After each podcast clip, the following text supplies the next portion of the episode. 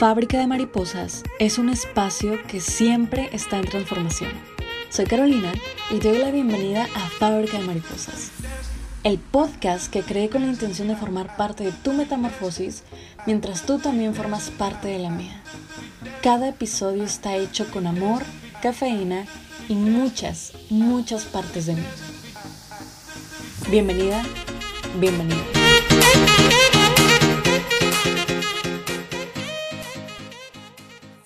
Hey, ¿qué onda? Soy Caro y en este nuevo episodio de Fábrica de Mariposas te voy a platicar sobre la responsabilidad afectiva. Es un tema que se está viendo mucho, pero mucho en las redes sociales últimamente, desde artículos, memes, publicaciones e incluso coaches amorosas hablan de la responsabilidad afectiva, pero nadie explica realmente qué es la responsabilidad afectiva.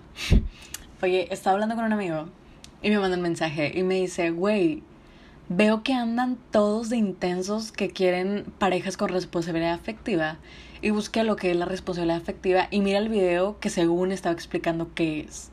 Amigos, neta, era un video de 12 minutos que para empezar tenía como 5 de puro intro y luego la persona empieza explicando que la responsabilidad afectiva es hacerte responsable del afecto de tu novio o de tu novio. Se trata de empatía, si sabes cómo. O sea, hacer que no se sienta mal y así. O sea, esa fue su explicación. No, bueno, de información real no había mucho. Así que en esa misma página, obvio, el algoritmo me recomendó otros videos del mismo tema y eran explicaciones iguales a eso. O sea, ser responsable afectivamente de tu pareja.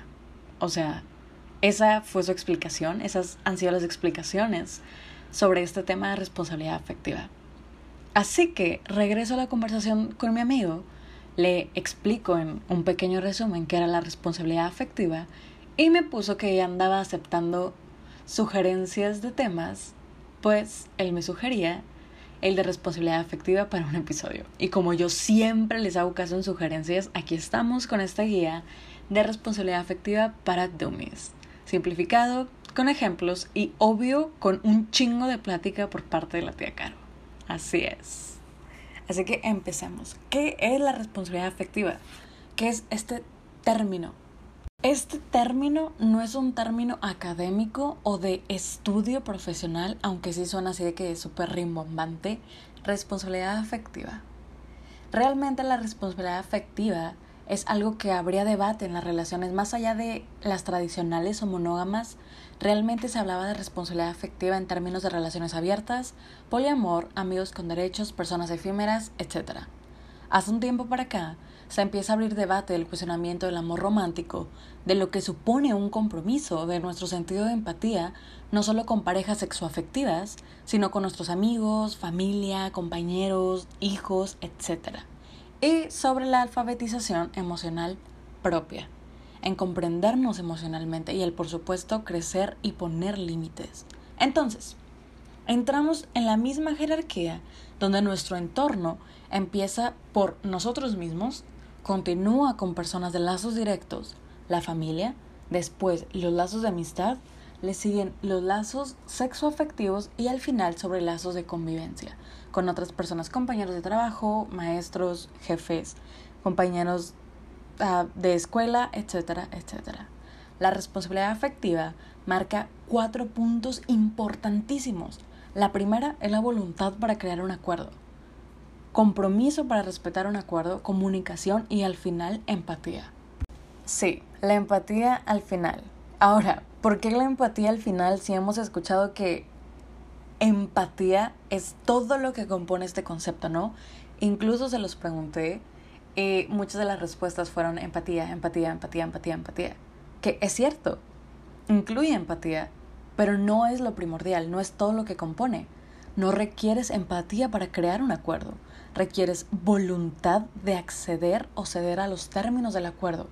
Puedes no ser empática o empático, pero la creación del acuerdo necesita una cosa, que estén de acuerdo. O sea, vaya esta, esta, esta redundancia, necesitas estar de acuerdo para crear un acuerdo, no necesitas este sentido de empatía o de pensar en el otro, simplemente que el acuerdo también funcione para ti. Eso es lo principal. Así que, a pesar de que la empatía, claro que es necesaria, no es primordial ni obligatoria en todo el sentido del concepto.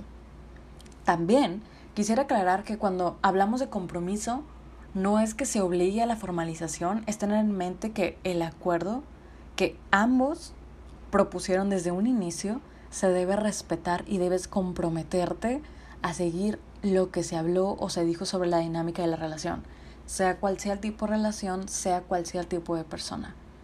Por supuesto que cuando este compromiso deje de funcionar para ti, no solo tienes el derecho de externarlo, sino que también la responsabilidad de decir que ya no quieres el acuerdo, que buscas otra cosa, que ya no puedes seguir cumpliendo lo que se habló a un inicio. Esto requiere comunicación. Y dentro de esa explicación o de las palabras que vas a usar para comunicarlo, requieres empatía. Es así como se comprende todo este concepto de responsabilidad afectiva. No solo de empatía, como muchas personas creemos. Y la responsabilidad afectiva de esta responsabilidad de externar que quieres el acuerdo o no es desde ti hacia la otra persona. Empieza por ti. Tienes la responsabilidad de decir, no quiero este acuerdo porque para mí ya no está funcionando. Yo estoy cumpliendo conmigo, cuidándome a mí afectivamente de que ya no quiero este acuerdo. Es ahí donde recae tu responsabilidad sobre ti. Y recae la responsabilidad de la otra persona de no estar fingiendo un acuerdo que para ti ya no funciona. La responsabilidad afectiva también trata bastante sobre el amor libre y trata sobre relaciones libres. Ahora, ¿se refiere esto a que ya no tenemos que tener compromisos? No.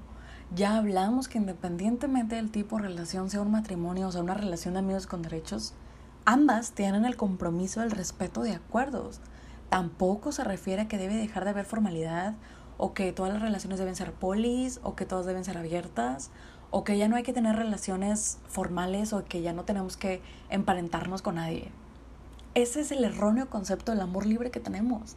Este rechazo que existe hacia la crítica del amor utópico y sobre todo el rechazo a la propuesta del amor libre es porque creemos que debe dejar de haber formalidad o que ya no hay que ser novios con título, eh, que ya no tenemos que tener responsabilidades o que solo andemos por la vida solteros. Pero el amor libre es todo libertad. Y realmente la libertad es voluntad. Es la decisión que tú tomas, es una elección. Tú y yo como esposos decidimos libremente nuestro acuerdo en pareja y yo acepto ese acuerdo, yo lo elegí y eso hace que sea una relación libre, sin sometimientos y obvio con mutuo consentimiento, no obligaciones, son responsabilidades y acciones que tomamos de nuestra voluntad, desde nuestra voluntad. Te recuerdo que te quiero no porque estoy obligada y para evitar que te enojes, porque sé que es importante para ti que te recuerde que te quiero y tomo mi responsabilidad de cuidar nuestro lazo tomando en cuenta lo que para ti es importante, porque te quiero y porque quiero cuidar esto, ¿sabes? Así la libertad en pareja desde la responsabilidad afectiva. También la responsabilidad afectiva y el amor libre rechaza esta otra idea de que el amor libre significa ser individualista y de que la otra persona no cuenta porque cada quien es individual y pues crea lo que tú quieras, yo solo me hago responsable de lo que hice, no de lo que sentiste cada quien se cuida como, como puede. No es así.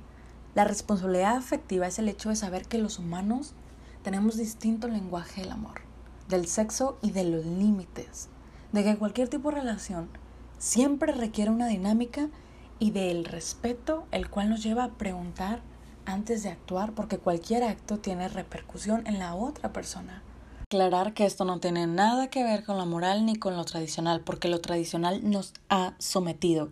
Y neta, lo tradicional que dicta el amor romántico nos da todo menos libertad y respeto. En el caso de la responsabilidad afectiva, ya volviendo un poquito al tema, es necesario el amor propio. Porque es cierto que el amor propio cuadra límites y marca tus estándares. Eso es lo que te ayuda. Sí, es necesario que tengas esos límites, esos estándares y esa fuerza para decirlos, para que tengas los huevos para ir con todas las letras y a todo color. yo quiero esto y esto y esto y esto, sin tapujos, con mucha honestidad y muchísima sinceridad, decir la verdad, de decir, ¿sabes qué? Yo no quiero una relación seria contigo, me gusta estar soltera, con, con honestidad te lo digo. No quiero ataduras emocionales en el sexo ni en nuestra convivencia y necesito mi espacio. ¿Estás de acuerdo? O sea, no es solo marear a la otra persona entre que sí y entre que no cuando sabemos que no. Tampoco es a veces comportarnos como que somos cariñosos, aunque dijimos que no. Ahí está la responsabilidad. Si yo dije que no quiero ataduras emocionales, no me voy a comportar cariñosamente, ¿sabes? O un día sí, un día no. Un día cariñosa, un día no cariñosa. No, empiezo respetando esa regla que puse yo, por respeto de acuerdos y por la conciencia de que esa acción puede traer confusión o ilusión hacia la otra persona. Y no, o sea, está rependejo decir esto de, o sea, ya sé que te estás encariñando y ya sé que yo te hice cariños, pero desde un inicio dijimos que no enamorarse, tú ya lo sabías. No, no, eso está mal, eso está súper pendejo. Dijiste que no, compórtate como que no. Dijiste no cariño, compórtate como no cariñosa. No importa que se lo recuerdes todos los días, dijiste sin cariño, no atravieses esa raya marcada. Por favor. Esa es parte de la responsabilidad afectiva. También para respetar decisiones ajenas y propias. No quieres relación y la otra persona decide después de un tiempo que sí. Y como esa persona sabe y tú sabes que definitivamente no la encontrará en ese lugar y que no la va a encontrar contigo, habla contigo, se da cuenta que pues no, no va a haber relación, una relación que él o ella ya quiere, entonces queda que pues se dejan de ver, se dejan de hablar, se dejan de, de chatear, no sé, el tipo de relación que hayan tenido en ese caso, el tipo de dinámica. Y tú simplemente permites y aceptas esa decisión que tomó de que se vaya. No intentas obligarte a sentir o a querer algo que tú no quieres. No te obligues a tratar de darle o de darle a medias lo que pide. No es lo que tú quieres y además haces eso únicamente para que se detenga, para que no se vaya. Es completamente egoísta. Ahí no estás aplicando la responsabilidad afectiva, que es lo que se busca, que tú respetes. Igual en el tema del amor propio, eh, los límites que, que nos lleva o que trae consigo el amor propio siempre nos van a regalar dos cosas. La primera es la libertad de decisión y la segunda es el punto de partida en las negociaciones. Obviamente estoy hablando de negociaciones sexoafectivas o de convivencia. Porque mira, siempre, siempre, pero siempre, neta, siempre vas a tener que negociar y vas a tener que acordar algo en cualquier vínculo que tengas. Tendrás que ceder en algunas cosas para llevar una convivencia sana con la otra persona o con personas, digo, sea el caso que sea. Si tú eres de los que cree que tu amor propio y tu límite se trata de encontrar a alguien que se someta a ellos, o que tú no estás obligado a ceder nada por tu amor propio, por tus límites, neta, güey. Mejor habla con tu espejo, que es el único que no te va a pedir nada a cambio. Neta. Es cierto que si no quieres y si el trato no te gusta, el amor propio y los límites te regalan el decir que no. No tienes por qué decirle que sí algo que no quieres. No aceptes el acuerdo. Pero la responsabilidad afectiva te pide que no hagas como que aceptas y realmente no lo aceptas. También que le digas que no a la persona cuando dijo que buscaba otra cosa, pero al final responde con un, mm, bueno, entonces pues mm, está bien como tú me lo dices. Porque sabes que, una, sus sentimientos no son así. Dos, no va a respetar los acuerdos que tú le pusiste. Tres, terminará mal para la otra persona. Porque, pues, si tú le dices que no estás buscando nada serio y ella te dijo de que, no, pues sí, sí estoy buscando algo serio, pero bueno, está bien, acepto tu trato. No, no, no, no, es que eso no va a funcionar. Funcionará para ti, pero para esa persona no. Y la responsabilidad efectiva te pide no hacerlo. Tú misma rechazar o tú mismo rechazar y decir de que, ¿sabes qué? Esto no va a funcionar ni para ti ni para mí. Al mismo tiempo, de que si esa persona te dice, es que yo sí busco una relación seria, y que tú le dices de que, ay, bueno, está bien, pues yo no, pero bueno, lo, lo vemos, lo intentamos. No. Le estarías mintiendo y te estarías engañando, porque tú no quieres eso. Así que de eso se trata también la responsabilidad afectiva. Y el punto de partida que te regala el amor propio es desde dónde quieres empezar y lo que tú propones, ¿no? De, bueno, yo busco esto, esto y esto y me gustaría que esto, esto y esto. Ah, ok, yo busco esto y esto y esto y pues yo estoy de acuerdo con esto, pero ¿qué te parece si también esto, esto y esto? A partir de ahí, ustedes saben si acomodan, si quitan, si ponen o hasta dónde están dispuestos a ceder o a, a ponerse de acuerdo. La idea resumida va a establecer acuerdos, no a tratar a la otra persona como si fuera la única cuando sales con alguien más o con más personas y no dejar que te traten o te den a entender que eres la única persona cuando no se ha establecido nada, cuando no es nada seguro y solo está como en escenarios hipotéticos o que solo se queda en suposiciones. ¿Sabes? Hay que establecerlo antes de, ok, ok, ya estoy viendo la actitud que tienes, vamos a hablar. Ay, no, y neta siempre está este miedo o esta inseguridad de, ay, no, pero ¿cómo? Es bien pronto, lo voy a espantar.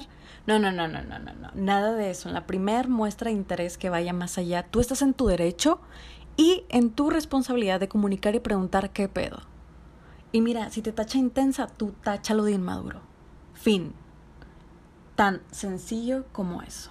Pero bueno, en estos casos de amigos con derechos, para evitarnos problemas, lo simple es no tenerlos, pero respeto y entiendo que otras personas piensen distinto y les haya funcionado antes. Pero si neta no te ha funcionado, es porque o te fallan los límites o porque no es para ti. Porque te recuerdo que la responsabilidad afectiva es hacia ti primero y llevarnos a personas que llenen nuestros vacíos que al final, dos horas después, dos días después, nos van a hacer sentir más vacíos. ¿Cuál es el caso? O peor, cuando sabes que eres propenso o propensa de tú mismo romper ese acuerdo y aunque no lo externas, como que era te encariñas o te enganchas o te enamoras de la persona o ya te ha pasado muchas veces o siempre es el mismo cuento y al final solo reprimes ese sentimiento en ti y vives de que tu duelo de bueno no pasó y si yo fuera otra persona, si se hubiera dado en otras circunstancias, es que no tengo esto, es que tal vez me faltó esto, es que tal vez esto no es para mí, ¿no? Entonces te empieza a llenar de miedos, de inseguridades y de frustraciones que terminan terminan empeorándote antes de mejorarte o de darte un buen rato. Así que ten responsabilidad afectiva por ti primero. Hay que ser realistas. Cuando no es lo de nosotros, así lo de nosotros, pues ni modo, no es de nosotros ni moverle. Total. No hacernos daño es el primer acto de amor y de responsabilidad. Ahora, en el caso de las relaciones formales y comprometidas, la idea errónea que se tiene de responsabilidad afectiva es que si se trata de una relación formal, tiene que ser una relación donde ambos den exactamente lo mismo. De que mi novio y yo debemos ser iguales, dar lo mismo y así es como practicamos correctamente responsabilidad afectiva. Aquí me gustaría agregar que para un acuerdo efectivo debemos tener en cuenta que las dinámicas nunca son en base de igualdad. No se aspira a que seamos iguales porque no somos dos personas iguales, se aspira a la reciprocidad horizontal. Esto, esto fue algo que me costó aprender, pero cuando lo hice me quedé wow. Verás, en el episodio 6 te hablé del lenguaje del amor de cada uno. Por ejemplo, el mío. El mío es el lenguaje físico. Entonces, yo soy muy empalagosa. Me gusta abrazar, me gusta dar besos, me gusta que me tomen de la mano, me gusta ese contacto, me gusta ese acercamiento con todos. Familia, amigos, mi novio. Todos. De verdad, incluso si mi mamá se siente en otro lugar que no sea al lado de mí cuando comemos en familia, no me gusta. O cada vez que mi novio no se sienta al lado de mí en la mesa del restaurante o a veces se sienta enfrente, le digo, es que te siento muy lejos, amor. O sea, no sé, ya sé que soy muy exagerada, pero me gusta esa cercanía, ¿sabes? O incluso de que cuando mi amiga de que nos tomamos fotos en grupo, ya sabes, ¿no? De que cuando íbamos a fiestas, porque bueno, ahora no por la cuarentena, pero cuando íbamos a fiestas o cuando estábamos en reuniones y abrazaba a alguien más o no me abrazaba en la foto o se iba del otro lado, era como que, ¿qué onda? Porque de verdad yo necesito ese acercamiento con, con, con mis amigos, con toda mi gente querida, te lo juro. Así que el acercamiento físico es mi lenguaje de dar y de recibir amor. Ahora, ¿qué quiero decir con los distintos lenguajes de amor? Te voy a poner un ejemplo.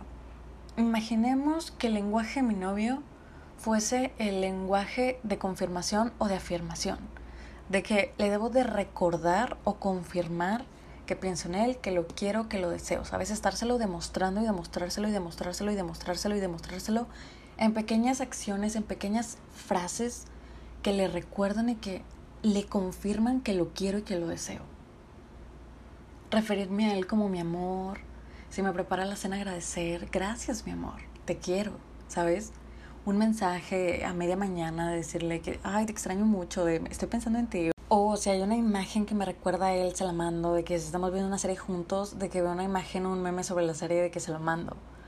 Entonces todas estas acciones son constantes porque esta es mi forma constante de decirle que lo quiero y de él sentirse querido. Digo, son ejemplos, ¿no? Um, otro ejemplo que te puedo dar es, por ejemplo, en nuestra vida sexual, si algún día me dijo que le gusta un conjunto rojo, pues me pongo un conjunto rojo y le digo, mi amor, me acuerdo que me dijiste que te gustaría verme con un conjunto así y me lo compré, ¿sabes? Y también el confirmarle y reconocerle que sé, veo y aprecio lo que hace por mí. Gracias por abrazarme porque sé que no eres de abrazar mucho y agradezco que me quieras así. Las acciones no son las mismas. Obviamente la necesidad de sentirnos queridos es la misma, pero cada una se cubre de manera distinta. ¿Y sabes qué? O sea, seguro a él le cuesta mucho más o representa más trabajo el que me tenga abrazada las dos horas de la película hasta que se le entuma el brazo que yo tomar dos segundos de mi tiempo para mandarle un mensaje diciéndole que lo quiero. ¿Sabes? Y no se trata de quién trabaja más o a quién le cuesta más o quién se toma más tiempo. Es lo que representa para la otra persona. No es lo mismo, no es la misma acción. ¿Sabes? Porque es eso, no se trata de que hagamos el mismo trabajo, no se trata de que cumplamos esa de que si ya ambos nos tomamos el mismo tiempo y la misma cantidad de trabajo. No, no se trata de que las acciones sean igual. Se trata de que ambos recibimos esa reciprocidad de amor. Él escucha, entiende y habla mi idioma de sentirme querida. Yo escucho, entiendo y hablo su lenguaje de sentirse querido. Así se da la reciprocidad horizontal. Ambos damos y ambos recibimos no importa en qué cantidad. Debemos de cubrir la cantidad de la otra persona, así como la otra persona la de nosotros. ¿Sabes? Él es feliz con un mensaje. Yo soy feliz con un abrazo. Tan tan. No es tan difícil. No, es que estos lenguajes están presentes en todos los vínculos. O sea, obviamente estos fueron ejemplos de que en relaciones sexoafectivas, pero tú y todo mundo representa el amor de distintas maneras. Por ejemplo, con mi mamá. Ella era quien iba y me dejaba la prepa. Y recuerdo que una vez yo estaba enferma, digo, era invierno. Y yo, por cuidar a mi mamá, no le di un beso y un abrazo como era mi costumbre cuando me bajé ese día, ¿no? Porque yo estaba enferma. Un rato después, ya dentro de la prepa, ya estando en clases, me mandó un mensaje. Y me dijo que le había dolido mucho que yo no le hubiera dado un beso. Le expliqué por qué y ella me dijo que yo nunca le dije por qué y yo nunca le pregunté si le molestaba o no que yo le diera un beso enferma. Y tiene razón, tuvo razón. Ahí a mí me faltó responsabilidad afectiva. Nunca me pregunté cómo se iba a sentir mi mamá con esa acción a pesar de que yo por dentro de mí sabía que no lo hacía de mala manera, ¿sabes? Así que lo que yo debí haber hecho es, yo debí haberle preguntado, ¿está bien si yo le doy un beso? Ama que sepa que estoy enferma y no quisiera contagiarla así, lo hago porque la cuido, ¿está bien? ¿O prefiere que le dé el beso y el abrazo? Nada más nos damos un abrazo, ¿qué onda? ¿Sabes? Comunicarnos, porque a pesar de que mi intención era buena, o pudo haber sido mala, mi mamá no sabía. Mi mamá dedujo lo que ella sintió en ese momento. Yo no estoy para decirle a una persona que no la lastimé solo porque mi intención no fue así, o sea, lavarme las manos y ya, no. Las intenciones no se escuchan, ¿eh? solo para que sepan. Y ella tenía el derecho de sentirse triste de una acción que yo no le pregunté y que yo no hablé con ella de si le parecía bien o mal romper nuestra costumbre de beso y abrazo. Capaz mi, mi mamá me dijo, no capaz, mi mamá sí me dijo que es que a mí no me importa.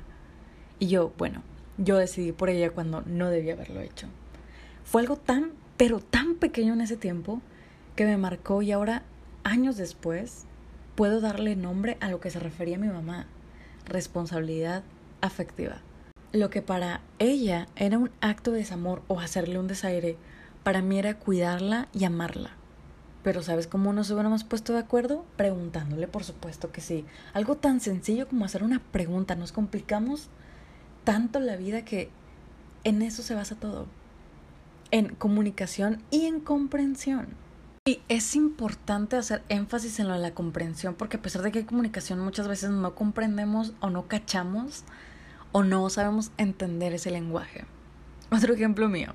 Tenía un novio, digo, hace un chingo, de que yo sentía que no me quería porque era yo quien lo abrazaba y él no a mí, ¿sabes? O sea, yo era quien empezaba el abrazo o los cariños, no él. Digo, obviamente lo seguía, pero yo decía de que, o sea, él jamás me abraza primero. Si no lo abrazo yo, él no me abraza. Y cuando me animé a tener esa plática con él, él me dijo, Carolina, pero ¿cómo no te voy a creer? Me gusta traerte a almorzar, te ayudo con tu trabajo, siempre te voy a comprar algo o te pregunto si quieres algo o si necesitas algo. Tú no haces eso conmigo, yo me siento igual de no querido. Y es cierto, era cierto. Ahí fue donde me di cuenta que su amor lo decía con pequeños actos de servicio y que él me estaba queriendo. Yo también lo quería a él, pero no nos entendíamos mutuamente. ¿Recuerdas lo que te dije? Si nadie ha aprendido el lenguaje del otro, le estás hablando a un sordo y para él tú eres muda. Así que la responsabilidad afectiva me ayudó a entender y aceptar su lenguaje y hablarlo también. Y él también. Entonces, después de esta conversación y esta nueva dinámica en la que ambos nos pusimos de acuerdo fue que cada vez que él pasaba por mi lado, me daba un beso, me abrazaba, ¿no? Le nacía completamente y yo me sentía querida. Entonces, también era de regreso de que si yo notaba que él estaba en la mesa ocupado y de que yo iba a, no sé, a, ya sabes, a cargar mi teléfono y él estaba ocupado en la computadora, entonces yo le decía de que, oye, amor, ¿quieres que te cargue tu teléfono? O de que si él estaba buscando, no sé, el cargador de la laptop y él estaba en la mesa trabajando con ella, de no, no, no te levantes, está bien, yo ya estoy de pie, yo te traigo el cargador, no pasa nada. ¿Sabes? O sea, eran cosas tan sencillas que, que para él eso representaba amor, que yo le mostrara mi cariño, de que yo pensaba en él. ¿Sabes? Yo tener esa consideración con él. Un pequeño acto de servicio que para él era decirle que lo quería estar abiertos a comunicación y poder dar la valla, en resumidas cuentas. Pero ahora, un tema que me interesa también es qué no es la responsabilidad afectiva. La responsabilidad afectiva no es lástima, no es ceder a los deseos de otros dejando los tuyos, no es dejarte pisotear, no es cargar con la responsabilidad del otro. Ojo, es responsabilidad desde nuestro lugar hacia nosotros y hacia otros. No me convierto en la niñera de nadie. No dejo de ser yo para satisfacer por completo al otro. Eso no es responsabilidad afectiva. La responsabilidad afectiva no es ser responsable del otro, es ser responsable de la relación que tenemos con el otro. Es una responsabilidad que sale de nosotros hacia otros. Soy responsable de mis acciones en cuanto al vínculo en el que tú estás incluido. Sin embargo, no soy responsable de ti ni puedo responsabilizarme por ti la responsabilidad efectiva tampoco tiene el trabajo de cumplir al 100% tus expectativas. ¿Cómo que? Te pondré el ejemplo eh, del caso de una amiga, obviamente con su permiso y todo, y obviamente en ese rato nos dio risa, y no es como que se haya quejado o se haya molestado porque el chavo le dijo eso, le gustó la sinceridad al contrario, pero me gusta como ejemplo, y será un ejemplo más hipotético, ¿no? Pero solo agarrando como que su caso de base. Mi amiga había conocido a alguien, a un chavo, el cual le encantaba, pero estuvieron hablando de que por una semana es así y ella me dijo de que, bueno, nos dijo, de que sabes que es que siento que este güey no está captando que me gusta mucho. Así que ya ahorita estoy con todos ustedes, díganme que le pongo porque le van a lanzar una indirecta ya, que pase lo que tenga que pasar, pero ya no puedo seguir así. Entonces, total, nos pusimos de acuerdo que le podía mandar, así como que sí directo, pero no tan directo. Entonces, como pocas veces sucede, o sea, esto es algo que casi no se ve, que, que no siempre se ve, de que el chavo sí agarró la indirecta. La verdad es que no me acuerdo qué le contestó, pero sí nos quedamos de que no, sí agarró la indirecta. Incluso en ese mismo ratito, el chavo, vamos a decir que este chavo se llama Juan, pongámosle que se llama Juan. Juan le dijo que la quería invitar a salir. Así, directo, que sabes qué, es que sí te quiero invitar a salir. Pero, pero, le puso que tenía que decirle que él solo buscaba pasar un buen rato en el tiempo que él esperaba a su ex, porque él estaba buscando otra oportunidad con su exnovia o estaba buscando si se podía dar algo más con su exnovia. ¿Eh? Y él le dijo, aunque sé que me dirás que no, considero que es muy importante que lo sepas antes de que me das una respuesta. Me llama la atención, me caes muy bien y no tengo problema en que salgamos, solo que vayas con esa idea. Eso le dijo. Y obvio, sale otra de mis amigas de que, güey, no, pinche vato sin responsabilidad afectiva y sin empatía. Pero no. No. Realmente, Juan, este chavo tuvo mucha sinceridad, sentido de consentimiento acuerdos y todo eso es lo que compone la responsabilidad afectiva. Él fue sincero con ella. Antes de que ella le respondiera que sí o que no, él le dijo qué pasaba con él, qué buscaba y le dijo que aún él, sabiendo la posibilidad de que ella lo bateara o le dijera que no, él le dijo que era importante decirle antes de que ella tuviera una respuesta. Si él no hubiera tenido nada de esto, si él no hubiera tenido responsabilidad afectiva, pues X, él se la llevaba semanas así o de que podían salir esa vez y podía pasar algo más y después lo hubiera gusteado o de que hubieran pasado tres meses y solo hubiera tenido esta excusa de, ay no, es que tú y yo nunca dijimos que era algo serio y la verdad, pues ni modo, ya regresé con mi ex. Como en muchos casos se ha dado. O como a veces pasa, que al final sí se quedan con, con, la segunda persona porque o la ex ya no volvió, o al final, ¿sabes qué? Cambiaron de opinión, o siempre sí se enamoraron de esa persona, eh, por X o Y. Y al final muchos dicen, ay, o sea, pero si siempre sí se quedó con ella, pues qué importaban sus sentimientos al inicio. Pero, güey, no. No sabes lo que piensa o lo que pensaba la otra persona.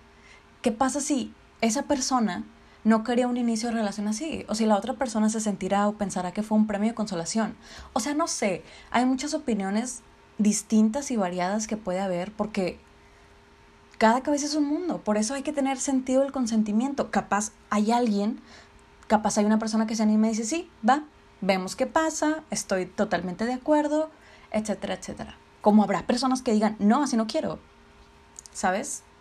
Pero ahora entra el caso de que esta otra amiga, la que dijo que este chavo no tenía responsabilidad afectiva, vuelve a decir, güey, pero si sigue enamorada de su ex, pues que se quede solo, porque jugar con las personas.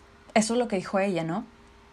Y la verdad es que la responsabilidad afectiva va mucho más allá de la moral, de nuestras expectativas, de lo que nosotros desearíamos o de lo que, nos, lo que nosotros creemos correcto. ¿Sabes? Es comunicación, es consentimiento, acuerdo entre las personas involucradas, empatía eh, todo lo que ya hablamos. Él no jugaba con nadie, él jamás intentó jugar con nadie, se lo dijo. Si es algo que personalmente yo no haría, o que ella no haría, o que mi otra amiga no haría, está bien. Pero no significa que él haya estado mal, o sea, él extrañaba a su ex y no le molestaba tener un rato agradable con otra persona. Está en todo su derecho, no estaba dañando a nadie, ni a su ex porque ya no tenían un compromiso, ni a ella porque le platicó primero qué pasaba, ¿sabes? O sea, él realmente no estaba buscando afectar a nadie ni engañar a nadie y al contrario, buscó un consentimiento real. Ahora, hablemos de consentimiento. ¿Qué es un consentimiento real? Un consentimiento real consta en que la persona quiera hacerlo, no que la persona se deje hacerlo. Escucha, las personas se dejan, entre comillas, hacer algo porque no quieren perder algo, porque no les dimos la oportunidad de que nos dijera o de que decidiera si sí o no, simplemente nos guardamos las cosas o lo ocultamos.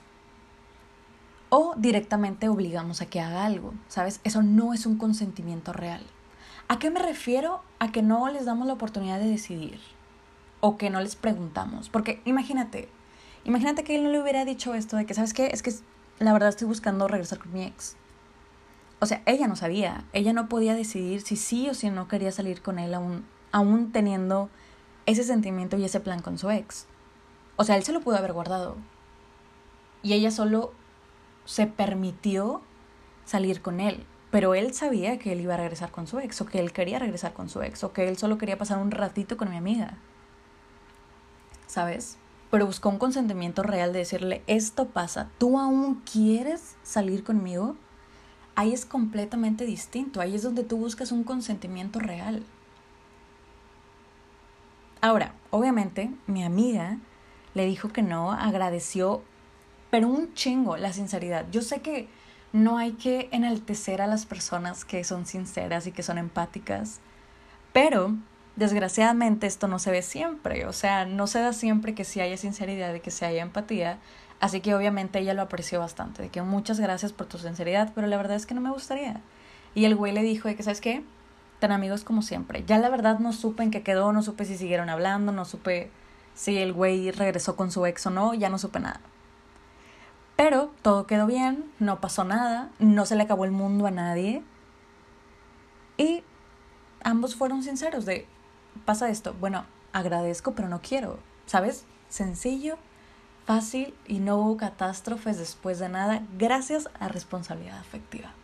Porque todos no sabemos este cuento de sentido común o no. O sea, ¿cuántas veces no sabemos el caso de amigas, primas o amigos, etcétera, donde tienen un vínculo sexoafectivo con otra persona y cuando ellos o ellas externan sus sentimientos hacia esa persona tiempo después, el otro les dice, yo jamás te dije que era serio, o sea, jamás hablamos de eso. Y es verdad, es verdad. Nunca se dijo que era serio, pero tampoco se dijo que no era serio. Se debió de haber dicho antes, se debió de haber hablado antes, ¿sabes? Se debió de haber conseguido un consentimiento de verdad. Antes de que se accediera, aunque sea a tomar un pinche café, teniendo en cuenta que las personas tienen sentimientos, que es tu responsabilidad marcar los límites de la relación que quieres o de la que no quieres. Que es cierto, la otra persona también debió de haberlo dicho de un principio, pero no puedes esperar ni irte por la tangente de, ay no, ella o él no me dijo, así que ni modo, que se chingue. No, hay que decir, yo no voy con la posibilidad de una relación, para que sepas. ¿Sabes? O sea, nada más para que estemos claros. O por el contrario de, ¿sabes qué? Yo sí voy con la responsabilidad de una relación. No tenemos que esperarnos a que el otro lo diga. Es nuestra responsabilidad. Esa responsabilidad empieza por nosotros. Aunque obviamente la idea es de que ambos lo digan, si nadie lo ha dicho aún, o sea, no irnos por el sentido común de, ay, no, no se dijo nada y por, por sentido común, mi sentido común, pues no, no, no tenemos nada serio, no vamos a tener nada serio y si esa persona se enamora, ese es su pedo porque yo nunca le dije nada y él tampoco me dijo nada. O sea, no, las cosas no funcionan así, eso, eso no es tener responsabilidad afectiva.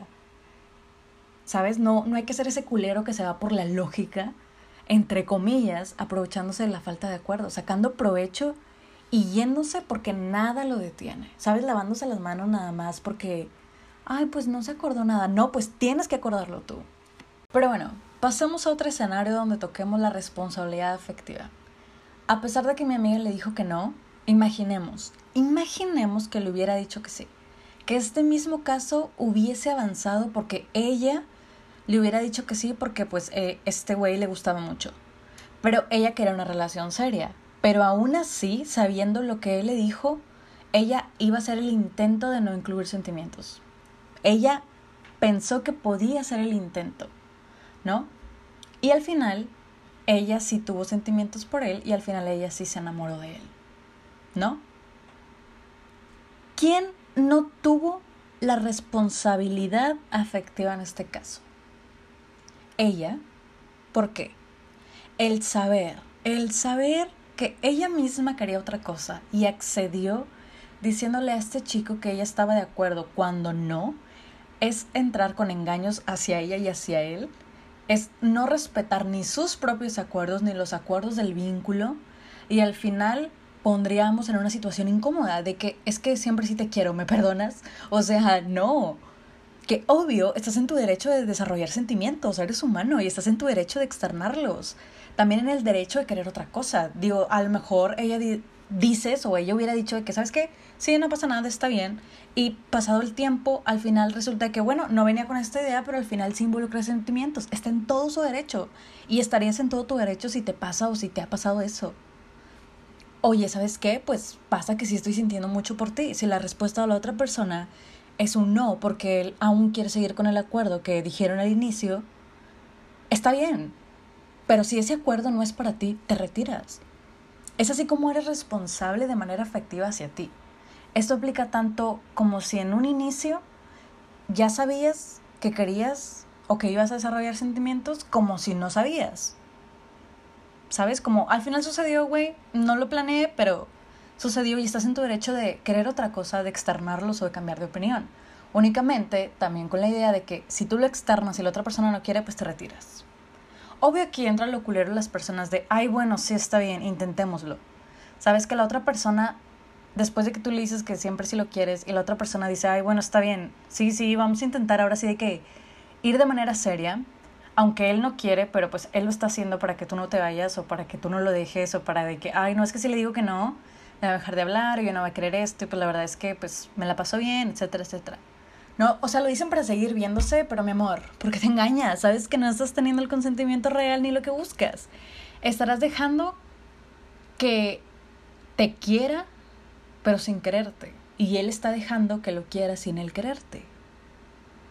Obvio lo hace, culero por no decirte con tal de seguirte viendo y de seguir teniendo lo que actualmente tienen, pero también la responsabilidad afectiva en primer nivel es con nosotros, conocernos y saber que no, que no podremos no involucrar sentimientos o que al final puede no resultar y que tú te quedes con tu corazoncito roto, también es responsabilidad afectiva, hay que recordarlo.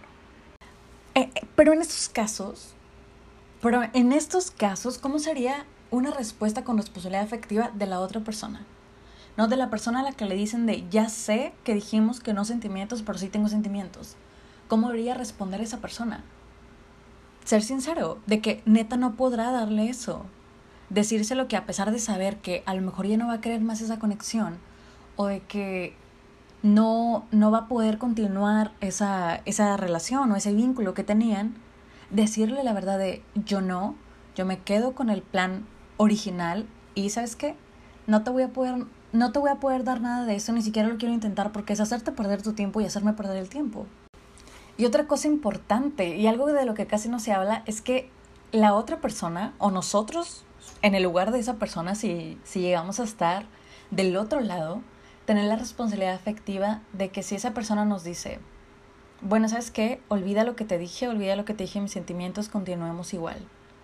No, Nuestro, nuestra responsabilidad es no permitir que siga porque ella ya tiene sentimientos o él ya tiene sentimientos. Entonces, que tú sigas como si nada, digas, ah, sí, pues aquí seguimos igual, ¿Sabes? Esta persona lo más seguro es que se va a involucrar más y se va a involucrar más y se va a involucrar más, aunque ya no te lo voy a decir. Y al final cuando se tengan que separar o tú vayas a encontrar a alguien más o ya no se quiera la, la conexión, al final esa persona va a sufrir el doble. O sea, tú tienes que estar consciente de que esa persona no te estará dando el consentimiento real, no lo querrá hacer, o sea, solo lo estará aceptando, estará dejándose llevar con tal de no perderte a ti. Pero tú como responsable, de manera afectiva, tienes que decirle no. Aunque tú aceptes, entre comillas, de que sigamos con la relación que habíamos llevado, aunque tengas sentimientos, yo no lo voy a permitir. O sea, porque al final estos sentimientos van a desbordar o al final estos sentimientos se van a ir en contra de la persona. Así sería una respuesta con responsabilidad afectiva, ¿sabes? Además de que, obviamente, la responsabilidad afectiva busca que se respeten los acuerdos y pues ya no se estaría respetando el acuerdo que no hay sentimientos porque ahora sí los hay. Entonces, esa sería una buena respuesta en materia de responsabilidad afectiva. Espero haberme explicado de manera correcta con todo esto y no haberte revuelto, eh, porque realmente quiero que tomes el mensaje quiero que te llegue el mensaje así que claro, conciso y de que fuerte, ¿no? Y pues en todos estos 40 minutos que te he explicado, eso es la responsabilidad afectiva. Pero ya para acabar, acabar, ya casi te lo prometo, te lo prometo que ya casi acabamos. Me gustaría recordarte que la responsabilidad afectiva tampoco es lástima ni es que te abandones. No es ser niñera de absolutamente nadie, pero nadie más, ¿ok? La única responsabilidad que tienes es cómo manejas tus vínculos con otros, no que eres responsable de otros. Así que la responsabilidad afectiva no es lástima, no es perderte por complacer al otro, no es cumplir expectativas ni obligarte a estar donde no quieres estar. Igual esto aplica con muchas otras cosas, con nuestros amigos, por ejemplo. Muchas veces tenemos la idea de que nuestra dinámica amistosa está bien y cuando nuestro amigo o amigo nos dice, güey, neta, ya no me digas así, o no quiero que hables de esto, o ya no quiero que hagas esas bromas, nos sacamos de onda de que, o sea, nos parece ilógico que haya cambiado, que no sepa que es un juego, que si ya nos conoce, que solo jugamos y que no lo decimos en serio. Y pues no, las dinámicas de amistad pueden cambiar, pueden evolucionar. Y si ya no le gustan ese tipo de bromas o ese tipo de apodos o lo que sea, aunque yo tenga ese humor, si mi amiga no se siente bien, si mi amigo no se siente bien, no lo digo, no les digo, no lo llamo así, o no hago bromas sobre ese tema. Y los lenguajes del amor aplican igual. Saber cómo mi amiga o mi amigo me demuestra su amistad y cómo requiero yo demostrársela para que sepa, para que se sienta apreciado, querido y para que nuestra amistad continúe bien y sanamente, no es solo dejarlo por sentado y ya, o sea, que ya sabe que somos amigos, ya. No. Así no es. Es también darle cuidado a nuestras amistades. No sé si, si hayas visto el ejemplo del amigo cactus, eh, el amigo orquídea, los amigos cactus, personalmente yo soy un amigo cactus, que son los que no requieren mucho cuidado, mucha atención, que de repente no hay comunicación en días o en semanas o incluso meses, que de repente desaparece así de la nada o que anda muy en su rollo. Pero cuando se vuelven a hablar o cuando se hablan para volverse a ver es como si el tiempo no hubiera pasado, ¿sabes? Como si todo estuviera incluso mejor que la vez anterior.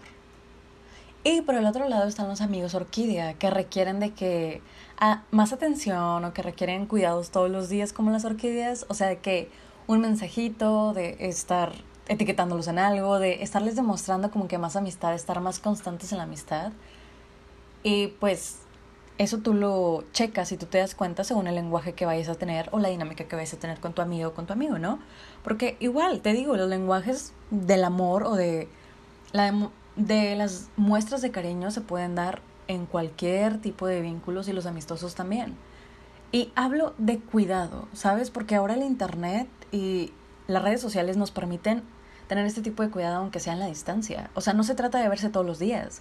Las amistades con verdadero cuidado y aprecio perduran en la distancia y en el tiempo y cuando se vuelven a ver te sientes en el mismo ambiente de confianza y él o ella igual. ¿Por qué? Porque los lenguajes se entienden. O sea, Capaz mi amigo Cactus desde, no, nos no, no me habló en dos meses y nos volvemos a ver y todo chido. Y acá mi amiga Orquídea, de que la estuve checando, de que hablándole todos los días y nos volvemos a ver y todo está bien. ¿Por qué? Porque los lenguajes se entienden. Porque tú supiste hablar ese lenguaje y tú supiste mantener esa relación. Así que hay que checar y cuidar a nuestros amigos. Es importante. Porque siempre esta responsabilidad afectiva Solo se habla hacia las parejas, pero no, también hay responsabilidad afectiva para los amigos. Ahora, en caso de la relación con nuestros padres, con nuestros hermanos y con nuestra familia, es igual. También requerimos responsabilidad afectiva. El quitarnos esta idea de que todos somos uno porque somos familia. O sea, no. Somos familia, pero la familia está conformada por individuos súper diferentes. Y para llevar a cabo una relación chida es escuchar al otro. Eliminar esta idea de que, ay, güey, somos hermanos, X. O, ay, mi mamá ya sabe cómo soy. O es que es mi papá, obvio me va a creer así, o obvio me va a aceptar así. Y pues no. Por ejemplo, en el caso de la mamá, ya te había dicho que va más allá de orden o saber reglas. A veces las mamis, como te platicaba, tienen otro lenguaje del amor. Tal vez el día de su cumpleaños te levantaste temprano y le compraste un pastel, pero a lo mejor a ella se le hubiera hecho más bonito o le hubiera gustado también que le pusieras una foto en Facebook, ¿no? Y no es que sea mal agradecida o que no valore que tu, tu levantada temprano para que le fueras a comprar un pastel, sino que también le hubiera parecido bonito ese detalle. Entonces, digo, es un ejemplo. ¿Sabes? Tenemos distintos lenguajes del amor. Ella también debería saber el tuyo y tú el de ella. Así que decirle que la quieres en tu idioma de pastel y en el de ella con una foto, pues es lo más chido. No, te digo porque esto es un ejemplo que alguien me platicó, así que te lo pongo aquí. Igual en el caso con los papás, que poco se habla de, aunque veo que pasa más seguido con los papás, que asumen que demuestran su amor a su manera y que tú lo entiendes porque es tu papá, o que tienden a hacer bromas crueles porque pues es tu papá, y no lo dirían para lastimarte, obviamente. De nuevo, no se refiere a actos órdenes o reglas, es en convivencia. Y no solo aplica en cosas que nosotros sabemos como cercanas a lo que llamamos compromiso. ¿Recuerdas que te dije que se aplican temas de poliamor y relaciones abiertas? Es igual.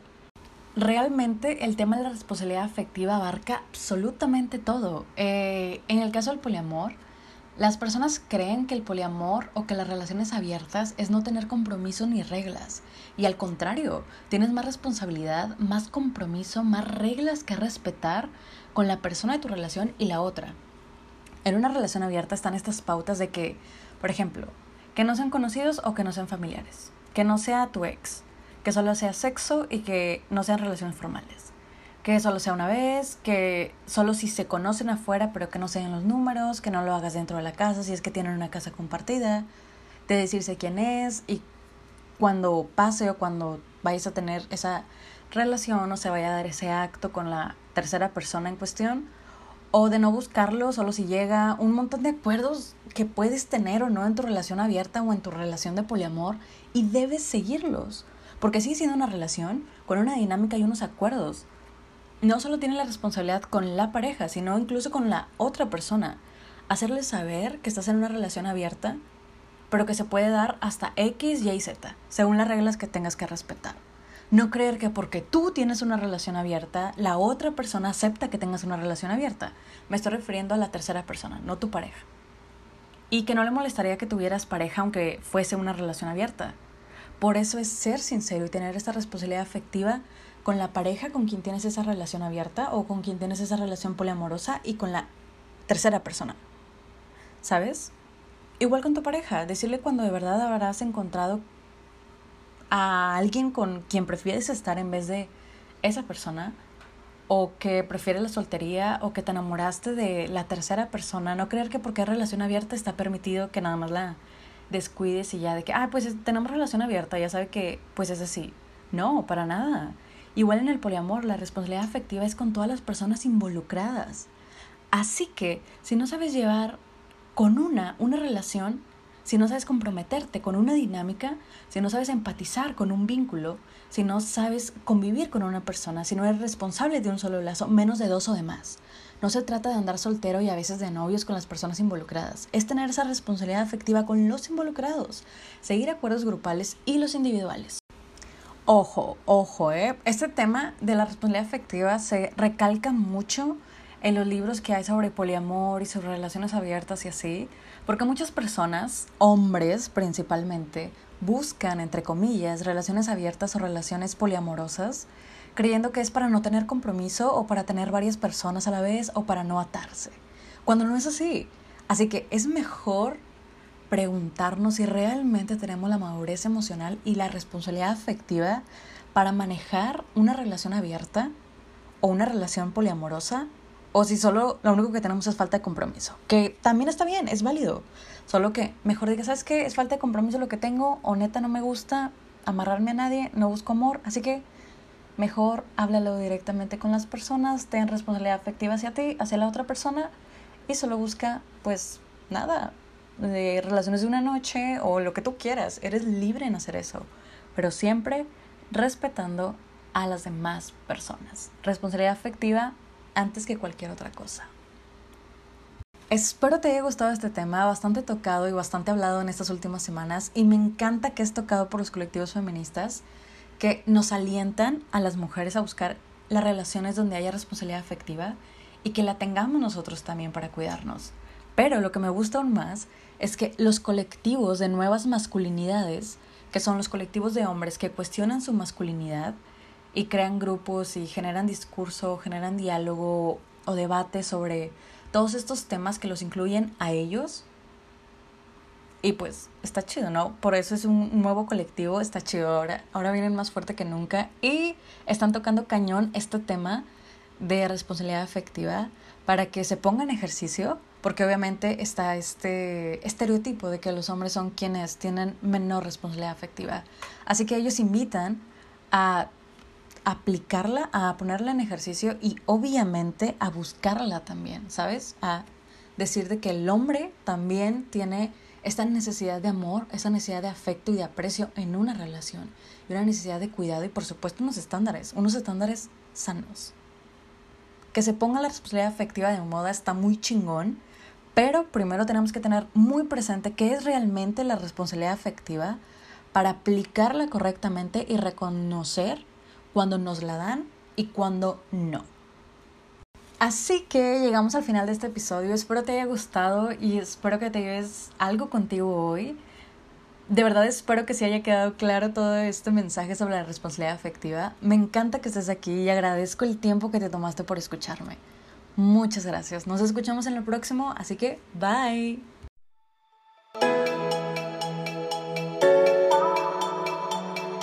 Si te gustó este episodio, te invito a que me acompañes en el próximo y a que compartas con tus amigos. Y como tus opiniones y sugerencias son muy importantes para mí, espero poderlas leer. En Instagram me puedes encontrar como arroba fábrica mariposas y espero tener tu like en nuestra página de Facebook que es Fábrica Mariposas Podcast.